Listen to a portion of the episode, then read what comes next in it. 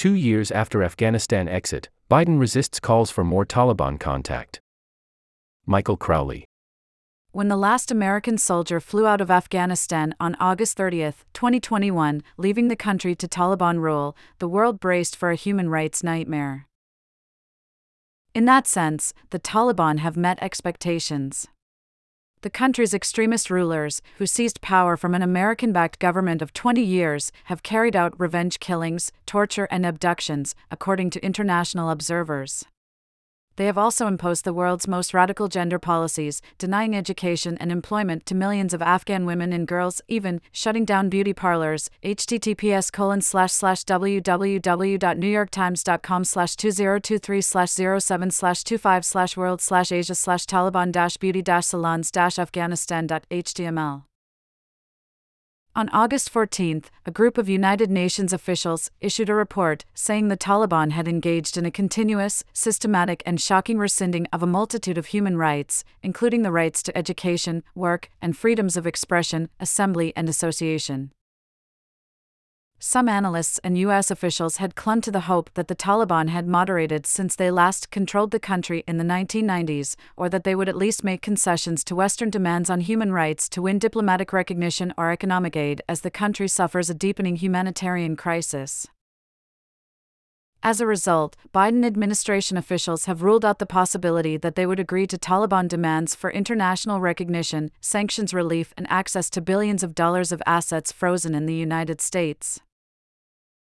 At the same time, aspects of Taliban rule have modestly surprised some U.S. officials. Fears of civil war have not materialized, and the Taliban have cracked down on corruption and banned opium poppy cultivation, although it remains to be seen how strictly the ban will be enforced.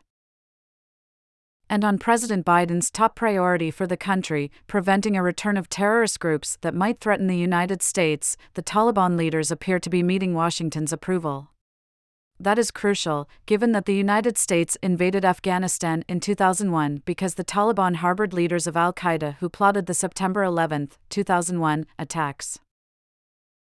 I said Al Qaeda would not be there, Mr. Biden said on June 30, in response to a reporter's question about the American withdrawal. I said we'd get help from the Taliban. What's happening now? The question was rhetorical. Mr. Biden's clear implication was that he had been vindicated by his decision to withdraw American troops. That has not been enough to persuade Mr. Biden to restore any U.S. support to the country. But some humanitarian groups and Afghanistan experts are calling on the Biden administration to soften its position and, at a minimum, provide the Taliban with direct economic assistance to alleviate the country's desperate poverty and hunger. The world needs to think hard about what it's trying to achieve in Afghanistan these days, and most of the stuff we want to do requires working with the Taliban, said Graham Smith, an analyst at the Crisis Group who has worked in Afghanistan since 2005 and recently spent months in the country assessing conditions under Taliban rule. Mr. Smith recently wrote an essay in the publication Foreign Affairs, urging Western governments and institutions to establish more functional relationships with the Taliban. That could include assistance with the country's electricity grid, banking system, and water management, Mr. Smith said. The need is especially acute, Mr. Smith added, given that international humanitarian aid, which the United States and other countries currently send directly to aid groups circumventing the Taliban government, has been dwindling. Such cooperation is unlikely in the near term, Mr. Smith said, given what he called the toxic politics of Afghanistan. Republicans have attacked Mr. Biden for what they called a poorly managed and undignified exit from the country, a dynamic that may be making the president more risk averse. If Biden is re elected, that will buy him a little bit of operating space for some practical solutions, Mr. Smith said. Taliban officials say U.S. policies are exacerbating suffering in Afghanistan because long standing American sanctions against Taliban leaders discourage foreign investment and trade in the country. They insist that the United States has no right to hold $7 billion in assets deposited by their predecessors at the Federal Reserve in New York. Mr. Biden last year ordered half that money into a trust for the humanitarian needs of Afghanistan's people.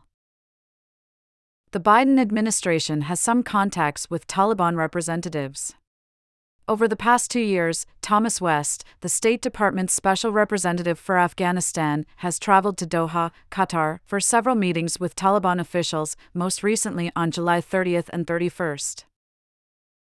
An official State Department description of that session criticized the Taliban and the deteriorating human rights situation in Afghanistan, particularly for women, girls, and vulnerable communities, and said U.S. officials expressed grave concern regarding detentions, media crackdowns, and limits on religious practice.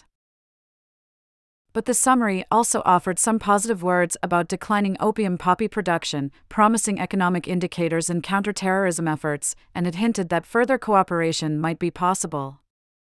At a meeting with Afghan government finance and banking officials, the description said, Mr. West and his colleagues voiced openness to a technical dialogue regarding economic stabilization issues soon.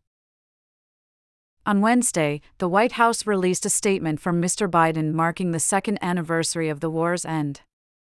We have demonstrated that we do not need a permanent troop presence on the ground in harm's way to take action against terrorists and those who wish to do us harm, Mr. Biden said. He added that the U.S. is the world's largest donor of humanitarian assistance for the country. When it comes to cooperation against terrorism, however, some officials and analysts remain deeply mistrustful, fearing that the Taliban are merely containing Al Qaeda in the short term to avoid provoking the United States. The Taliban are also battling a local branch of the Islamic State terrorist group but some say that means little, given that the Islamic State openly challenges Taliban rule, making such operations clearly in the Taliban's self interest. Seeking to engage the Taliban on terrorism while ignoring what they do to women is a mistake, Lisa Curtis, a National Security Council official in the Trump White House, said at a panel hosted by the Middle East Institute in July. The Biden administration draws clear limits on such contacts, however. Any kind of recognition of the Taliban is completely off the table. A deputy State Department spokesman, Vedant Patel, told reporters in April. And officials say American diplomats will not return to Kabul, the capital, anytime soon. Zalmay Khalilzad, who served as President Donald J. Trump's envoy to the Taliban and negotiated the troop withdrawal plan that Mr. Biden inherited, argued for a change in U.S. policy. We have wished the problem to go away, he said. Mr. Khalilzad is among those who say that, relative to the worst expectations, the Taliban have shown some restraint. Many thought things would be a lot worse than they are, that there would be a lot more terrorism, a lot more refugees, and that there would be bloodshed on a much wider scale, he said. But granting the Taliban any credit remains highly controversial. Last month, a senior Conservative Party member of Britain's Parliament, Tobias Ellwood, travelled to Afghanistan and posted a video declaring it a country transformed, in many ways for the better. Security has vastly improved, corruption is down, and the opium trade has all but disappeared, he asserted, adding that the economy was growing. Mr. Ellwood called for Britain to reopen its embassy in Kabul, which was shuttered in August 2021, and for his government to engage with the Taliban rather than shout from afar. But after being widely denounced, he deleted the video from X, the site formerly known as Twitter, and now faces a vote of no confidence in his chairmanship of the House of Commons Defense Committee.